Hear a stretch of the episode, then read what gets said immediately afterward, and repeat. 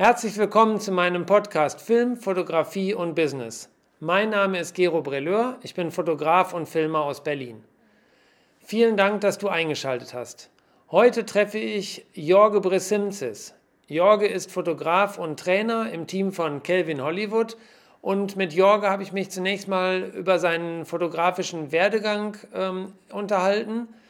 Jorge hat mir eine ganze Menge erzählt, äh, welche Fehler er in seinem ersten Business als selbstständiger Fotograf gemacht hat. Ich glaube, da kann man auch eine ganze Menge ähm, daraus äh, lernen fürs eigene Business. Und äh, Jorge hat dann einen recht mutigen Schritt gemacht. Er ist aus der Schweiz nach Deutschland gezogen, hat dort alles aufgegeben und ich fand ein ziemlich cooles Zitat war, ähm, was das Jorge sagte, er ist nicht so der Typ, der sagt, ach hätte ich mal dieses oder jenes, sondern er macht es einfach. In diesem Sinne, viel Spaß beim Talk mit Jorge Brissimzis.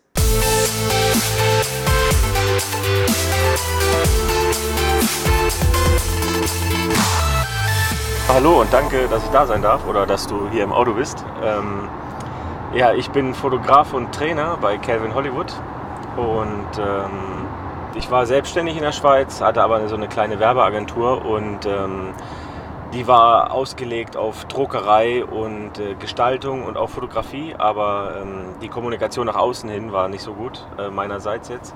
Und deswegen habe ich mehr Druck und Gestaltung gemacht, worauf ich aber nicht so wirklich Lust hatte. Ähm, habe aber auch da schon einige Jobs in, äh, in der Schweiz fotografiert, unter anderem für Coca-Cola, äh, nationale Kampagnen aber das hielt sich doch recht in Grenzen, was ich fotografisch mäßig gemacht habe. Und da kam dann irgendwann das Angebot vom Kelvin, ähm, weil er sein Team vergrößern wollte und äh, ja, da habe ich die Chance wahrgenommen. Ja, ich könnte mir vorstellen, dass äh, von der Zielgruppe, die ich so anspreche mit meinem Podcast, wahrscheinlich nicht jeder Kelvin Hollywood kennt. Also vielleicht kannst du da nochmal ein, zwei Sätze sagen, wer oder was ist Kelvin Hollywood? Ja, Calvin Hollywood ist ähm, bekannt geworden damals in der Photoshop-Szene. Ähm, er hat äh, ja, so einen neuartigen oder einen extremen Bildstil, Bildlook gehabt und äh, ist jetzt aber mittlerweile, hat er sich darin verschrieben, den Kreativen ähm, das Business zu schulen. Das heißt, wie bekommen wir die Tagessätze durch und gibt da auch äh, mehrtägige Workshops zu und ähm, da assistiere ich auch immer mit und ähm, dass Kevin Hollywood aber bekannt geworden ist in der Photoshop-Szene vor ein paar Jahren. Also ich glaube vor acht Jahren oder so war das, wo er seinen großen Durchbruch hatte. Ist unter anderem äh, für Adobe und Wacom unterwegs gewesen und ja. ja da kommen wir bestimmt auch nochmal zu. Ich kenne dich ja auch durch Kelvin. Ne? Wir haben uns ja. auf einem seiner Business Bootcamps, äh, ähm, wo ich als Teilnehmer war, kennengelernt. Und äh, ja, ich denke, dazu kommen wir noch. Ähm, dieses ganze Setup hier im Auto ist natürlich sehr gewöhnungsbedürftig, deshalb werde ich jetzt noch mal einmal die Kamera gerade ein bisschen nachjustieren, weil es sieht so aus, als ob wir die ganze Zeit bergab fahren. Und eigentlich bist du ja eher der Typ, der äh, immer bergauf fährt. Ne? Also bei dir geht es ja immer eigentlich nur bergauf, oder? Ja, im Moment schon. Ne? Also die letzten zwei Jahre, die ich jetzt äh, bei Kelvin bin, ähm, also wir sind da auch in der Nähe von Heidelberg, wir sind viel unterwegs äh, in der halben Welt. Wir haben noch die gleichen, ähm, die gleichen äh, Workshops, die Kelvin eigentlich im Bereich Business gibt, ähm, mache ich mit dem Kollegen Christoph äh, im Bereich Fotografie. Das heißt, wir haben auch unsere eigenen Fotografie-Workshops, wo wir mehrtägig äh, rumreisen äh, in verschiedene Länder, New York, äh, Marokko etc. etc. Und ähm, ja. Gut, dazu, dazu kommen wir dann später noch, wenn, wenn ich dich auch noch ein bisschen fragen will zum Thema ähm, Weiterbildung, mhm. weil du ja da extrem auch unterwegs bist.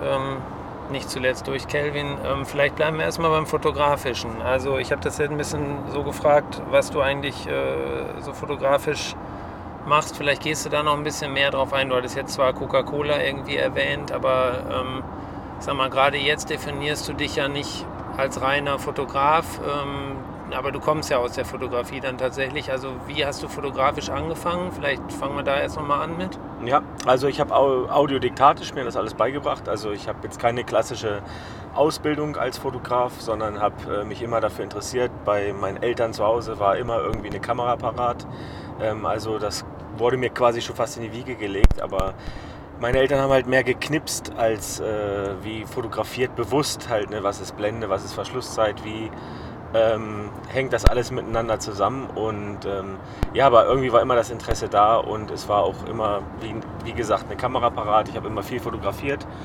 Und irgendwann kam dann das, wo ich gesagt habe, nee, jetzt kaufe ich meine erste Kamera, meine eigene. Und dann habe ich mir unter anderem mit den Büchern von Scott Kelby, ich weiß nicht, wer den kennt, aber ist ein Autor aus den USA, der, keine Ahnung, ganz viele Bücher draußen hat, ähm, mir immer das Fotografieren so beigebracht. Ne? Also über Papier quasi, mir das erlesen.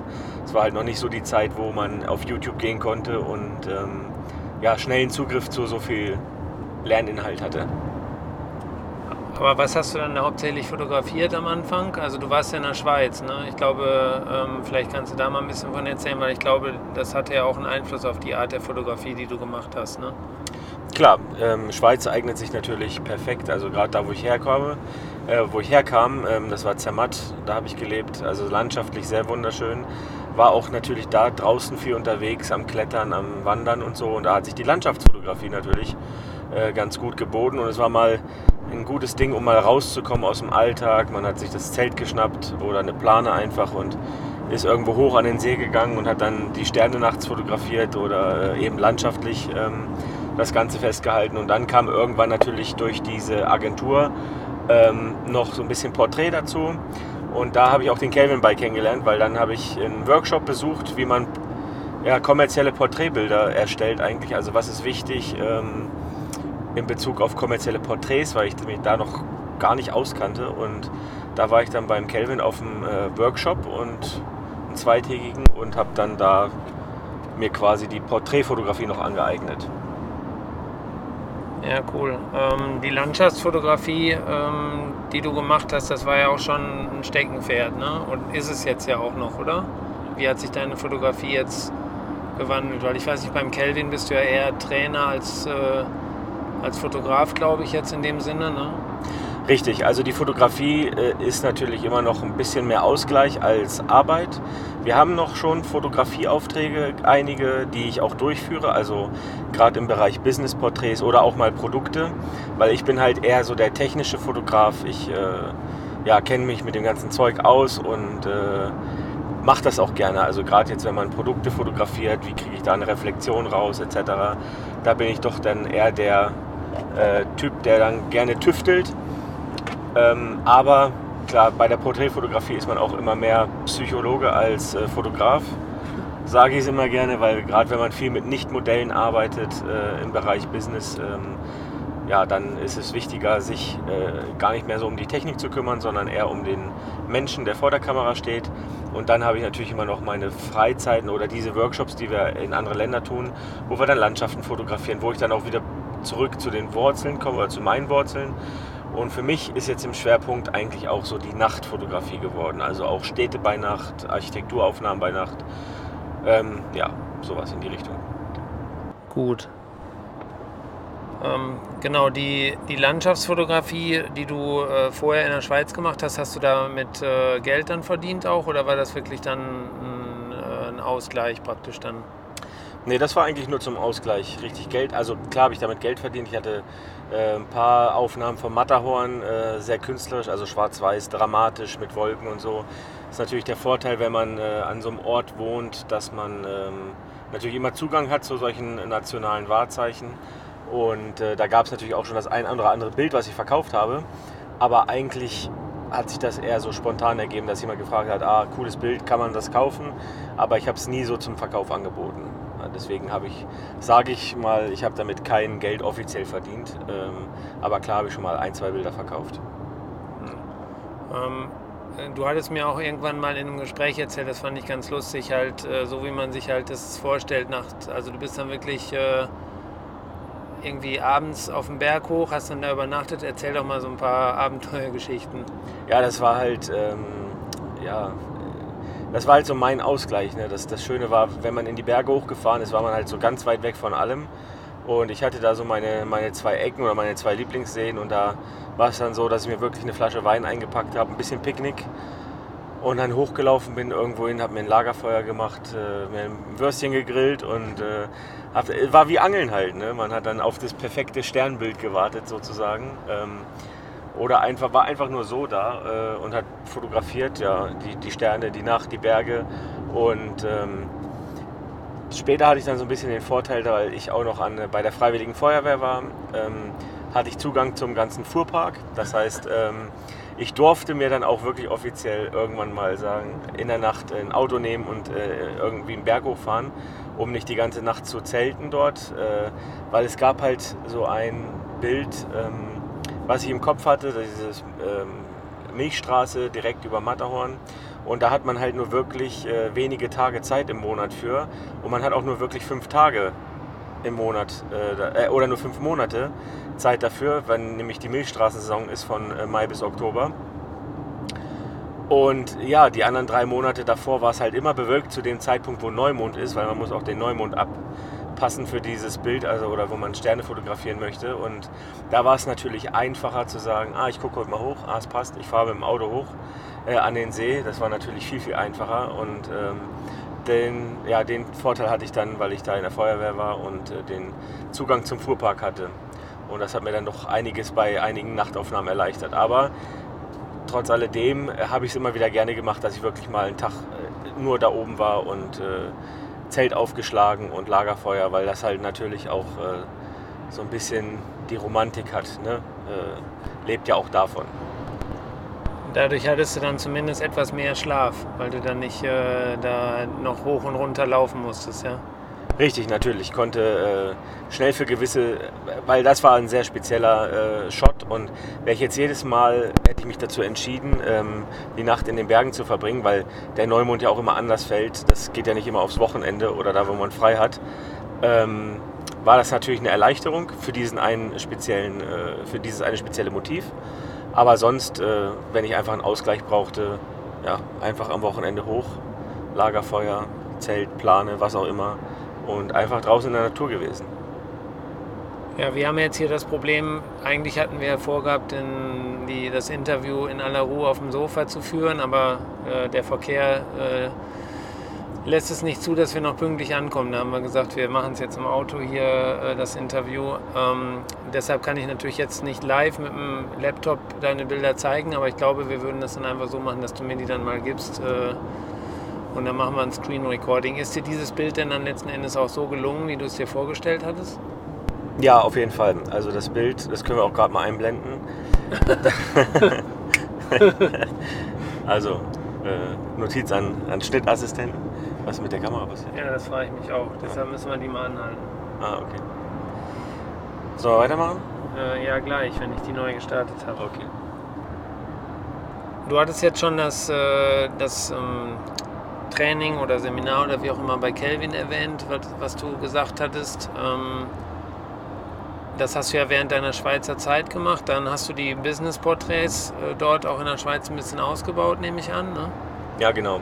Also ich hatte mich dann gerade selbstständig gemacht mit, meinem, äh, mit meiner kleinen Werbeagentur und habe dann äh, parallel quasi, ich glaube, äh, es waren sechs Monate später, die Seminar gebucht äh, und habe dann auch natürlich Businessbilder und Porträts angeboten äh, weil für mich war es halt logisch, dass man in-house viel lösen kann und ähm, ja, dass man die Leute quasi, dass man gleich alles anbieten kann.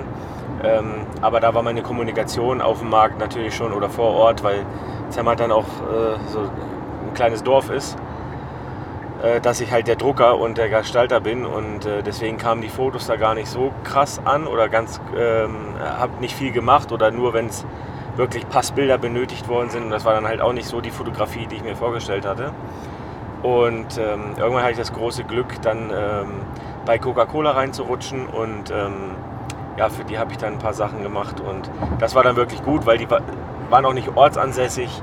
Und deswegen war die Kommunikation zu denen oder die äh, Positionierung meiner, meinerseits halt auch Fotograf. Und ähm, die haben mich dann halt auch für solche Aufnahmen gebucht gehabt gerade am Anfang ist man ja Hobbyfotograf, man bringt sich das so selber bei und so.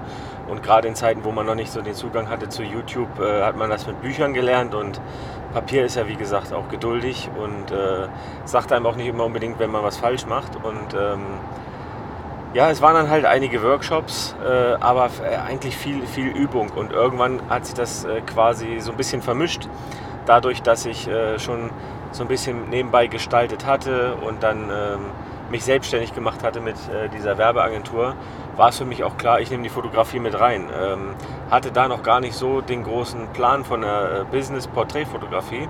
Für mich war es aber so nach dem Motto, ey, wenn ich äh, Landschaften fotografieren kann, dann kann ich auch äh, Menschen fotografieren. Ähm, ja, was man dann gemerkt hatte nach ein paar äh, einfachen Passbildern, dass es doch nicht so einfach ist und dass man, äh, wie gesagt, mehr auf Menschen eingehen muss, als wie sich um die Technik kümmern. Und da habe ich dann gemerkt, ja gut, da brauchst du noch ein bisschen Übung. Und da war es dann halt wirklich auch nur die Übung und in der Wiederholung, äh, dass man gar nicht zu komplizierte Sachen gemacht hat, sondern wirklich einfache Lichtsetups gewählt hat, die einfach effizient waren und die man dann irgendwann abgespult hat und die man konnte. Aber ich habe mich natürlich auch immer neuen Herausforderungen gestellt. Also es war auch immer so, dass wenn irgendwo was war, wo es hieß, so kannst du uns fotografieren oder kannst du das machen, habe ich mal ja gesagt, aber auch immer mit dem Hintergrund, ähm, ich will dafür kein Geld oder weil, wenn ich es nicht richtig kann, verlange ich dafür erstmal halt lieber nichts, weil ähm, wenn ich für irgendwas gebucht werde oder bezahlt werde, dann muss ich auch wissen, dass ich es kann. Und das ist halt, äh, war immer mein Anspruch und deswegen habe ich halt viel so nebenbei gemacht und war mal mit einer Band einen ganzen Sommer auf Tour, ähm, wo ich dann halt auch viel übers Fotografieren gelernt habe. Aber das waren halt, äh, die hatten halt den Nutzen davon, dass sie die Fotos frei verwenden konnten und ich habe den Nutzen gehabt, dass ich Ende Sommer äh, fit war in der Eventfotografie. Zu, ne? Und das, äh, ja, solche Herausforderungen habe ich mir halt immer gesucht. Ähm, da warst du ja selbstständig oder hattest dein eigenes Unternehmen. Ähm, das ist ja jetzt auch nicht immer so einfach. Bist du vom Typ her äh, jemand, der, der selbstständig ist? Äh, ja, schon. Also das, die Zeit mit der Band und so, das war alles vor der Selbstständigkeit. Aber ähm, ja, bin ich der Typ, der selbstständig ist. Ich denke schon, ja. Es war natürlich am Anfang schwer, wenn man ganz alleine ist in so einem Laden, äh, sich immer selbst zu motivieren, aber das geht ganz gut. Also wenn man sich mal dran gewöhnt hat. Ähm, es macht natürlich viel mehr Spaß, im Team zu arbeiten, als wie sich jeden Tag alleine äh, ja, auf Höchstleistung zu bringen. Ähm, und man lernt natürlich auch viel mehr im Team, weil ähm, andere Leute haben andere Ansichten und äh, nehmen, nehmen, Sachen anders wahr und äh, erzählen es nochmal von ihrer Seite aus. Und deswegen arbeite ich eigentlich lieber eher im Team als wie alleine. Wo wir dann ja auch da sind, wo du jetzt bist, nämlich jetzt bist du angestellt. Ähm, du hast jetzt im Grunde genommen schon gesagt, das, was sich da für dich ändert, ist halt das Team, was um dich rum ist. Ähm, Gibt es für dich jetzt als also gibt dir das auch ein Stück weit fotografisch dann eine Sicherheit, dass du sozusagen nicht diese Angst hast, diese Sorge, jetzt muss ich, wird jetzt diesen Monat was kommen? Weil ich sage mal, ich kenne es natürlich jetzt wie jeder Selbstständige von mir auch. Mal, mal hat man Monate, wo man sich nicht retten kann, dann ist mal wieder ein ruhigerer Monat, da wird man nervös. Ähm, ist das für dich wichtig jetzt äh, als Angestellter, dass man so diese Sicherheit auch ein Stück weit hat? Natürlich, also äh, sonst wäre ich ja nicht angestellt in dem Sinne. Weil es gibt da natürlich schon ein Stück weit Sicherheit, äh, weil, wie du gerade schon angesprochen hast, muss ich mich nicht darum kümmern, dass Aufträge rein. Natürlich muss ich das auch irgendwie, aber ähm, ich bekomme halt meinen Lohn. Ne? Und äh, vielleicht könnte ich, wenn ich mich selbstständig mache, auch den dreifachen Lohn haben, aber ähm, eben, dann hast du auch mal Monate, wo es halt nicht so läuft und dann musst du gucken und hin und her. Und mir war, wir waren einfach auch an einem Punkt, wo ich gesagt habe, mir ist die Zeit eigentlich wichtiger als, äh, als wie das Geld und dann verzichte ich lieber auf ein paar, paar Euro und äh, habe mein geregeltes Einkommen, mit dem ich rechnen kann und arbeite dafür aber auch geregelte Zeiten. Ähm, natürlich ist es noch viel, aber oder kann auch viel sein oder wir sind oft unterwegs, aber es ist trotzdem irgendwo ein bisschen geregelt und äh, das hat natürlich wahnsinnige Vorteile in der Sicherheit. Man weiß, man hat das Geld zur Verfügung und ähm, kann damit rechnen. Ja, das war ja für dich auch ein, ein Riesenschritt. Ähm, zusammen mit deiner Freundin seid ihr aus der Schweiz nach Deutschland gezogen. Ähm, aber du bist natürlich Deutscher, das hatten wir jetzt ja nicht so, so erwähnt. Du bist äh, im Harz geboren und bist dann wie lange in der Schweiz gewesen? Ja, ich war zwölf Jahre in der Schweiz. Ähm, genau, ich bin damals nach der Lehre- und Bundeswehrzeit eigentlich direkt in die Schweiz äh, gegangen und ähm, war da zwölf Jahre. Und wie gesagt, mich für mich hat sich das alles falsch entwickelt gehabt. Also dieses, äh, diese Werbeagentur, ähm, das war, äh, irgendwann habe ich Sachen gemacht, wo ich eigentlich keinen Bock drauf hatte. Nur ich habe sie halt gemacht, damit ich äh, die Rechnung bezahlen kann. und habe dann auch wirklich viel Zeit äh, in dem Laden verbracht und habe mir gedacht, so irgendwann so, nee, das ist glaube ich nicht so das, was ich mir vorgestellt habe und, äh, oder was ich die nächsten 20 Jahre noch machen möchte. Und deswegen habe ich das dann auch äh, relativ schnell aufgegeben. Ich bin aber auch ein Typ, der, äh, ich sag mal, relativ mutig ist, was das betrifft. Also wir hatten zu der, äh, wir haben keine Kinder und ähm, da ich habe da niemanden aus dem sozialen Umfeld rausreißen müssen und ähm, es kam einfach dieses Angebot. Ich habe gedacht so, ja egal, das nimmst du jetzt einfach mal mit, weil ähm, man kann immer noch nach zwei, drei Jahren sagen, so das war schön, aber wir kommen wieder zurück, weil uns ähm, die Schweiz so fehlt oder das Geld oder was auch immer oder die Leute. Aber ähm, ich wette, mit dir hätte ich das nicht gemacht, äh, würde ich jetzt auch hier nicht sitzen, aber ähm, dann ja, bereust du es vielleicht in zehn Jahren, dass du dann da sitzt und sagst, ja, hätte ich mal. Und ich war eigentlich nie so ein Typ, der sagt, ah, hätte ich mal, sondern ich mache und dann lasse ich mich überraschen, was passiert. Und entweder ist es äh, ist gut und dann bleibt es dabei für eine gewisse Zeit oder es ist schlecht und dann äh, kann man das wieder ändern. Ne? Aber ich bin jetzt nie jemand, der so mit der Situation verbleibt und sagt, ja gut, jetzt habe ich das jetzt hier halt äh, äh, und bleib weiter dran, äh, wenn ich daran keinen Spaß habe, ne? weil das bringt in meinen, meinen Augen dann auch nichts. Also. Ja, ähm, vorweg mal gefragt, was ist denn jetzt, äh, du bist ja jetzt zwei Jahre, glaube ich, äh, ähm, wieder in Deutschland.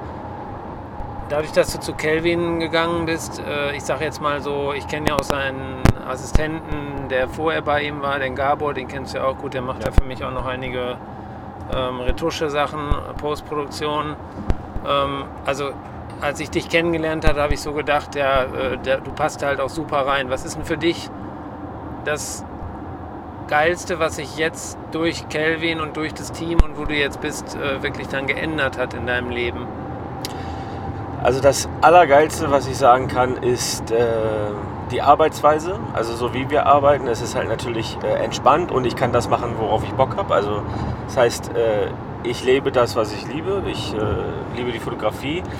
Und natürlich fotografiere ich gerade nicht so viel, äh, aber ich darf es dafür vermitteln. Und vermitteln war auch immer so ein Ding. Ähm, das hatte ich schon, habe ich schon früher irgendwie gemacht. Ich habe schon immer in der Schule äh, Mitschülern Nachhilfe gegeben, wenn sie irgendwas nicht kapiert haben. Und ähm, das kommt ja auch dann irgendwo, wenn man so ein Helfersyndrom hat, in Anführungsstrichen, dass man sagt, äh, jetzt kann ich vermitteln und gebe Workshops und bringe bring, bring Leuten das Fotografieren bei.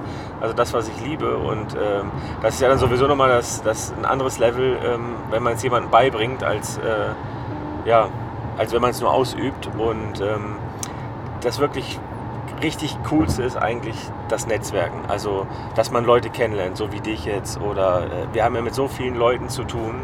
Ähm, zum Beispiel auch Dirk Kräuter oder Christian Bischoff oder äh, andere Fotografenkollegen. Ähm, man lernt halt alle kennen und ist mit allen per Du und äh, das ist natürlich super, dass man die ganzen Leute, die eigentlich, wo man früher hochgeschaut hat, gesagt so, ah, da wäre ich eigentlich gerne, die man jetzt eigentlich, wo man eigentlich mittendrin ist und sagt so, ähm, ja, die gehören jetzt zu meinem Netzwerk. Das war das eigentlich somit das, das Coolste. Schon nächsten Donnerstag geht es weiter in Teil 2, wo Jorge Social Media Aktivitäten erklärt. Er ist da super erfahren und hat mir ein paar tolle Tipps gegeben, wie ich als Fotograf in den sozialen Medien am besten unterwegs bin, auf welchen Kanälen, zu welchen Zeiten, mit welchen Inhalten. Ähm, das ist super spannend und äh, das äh, kommt dann schon nächsten Donnerstag raus.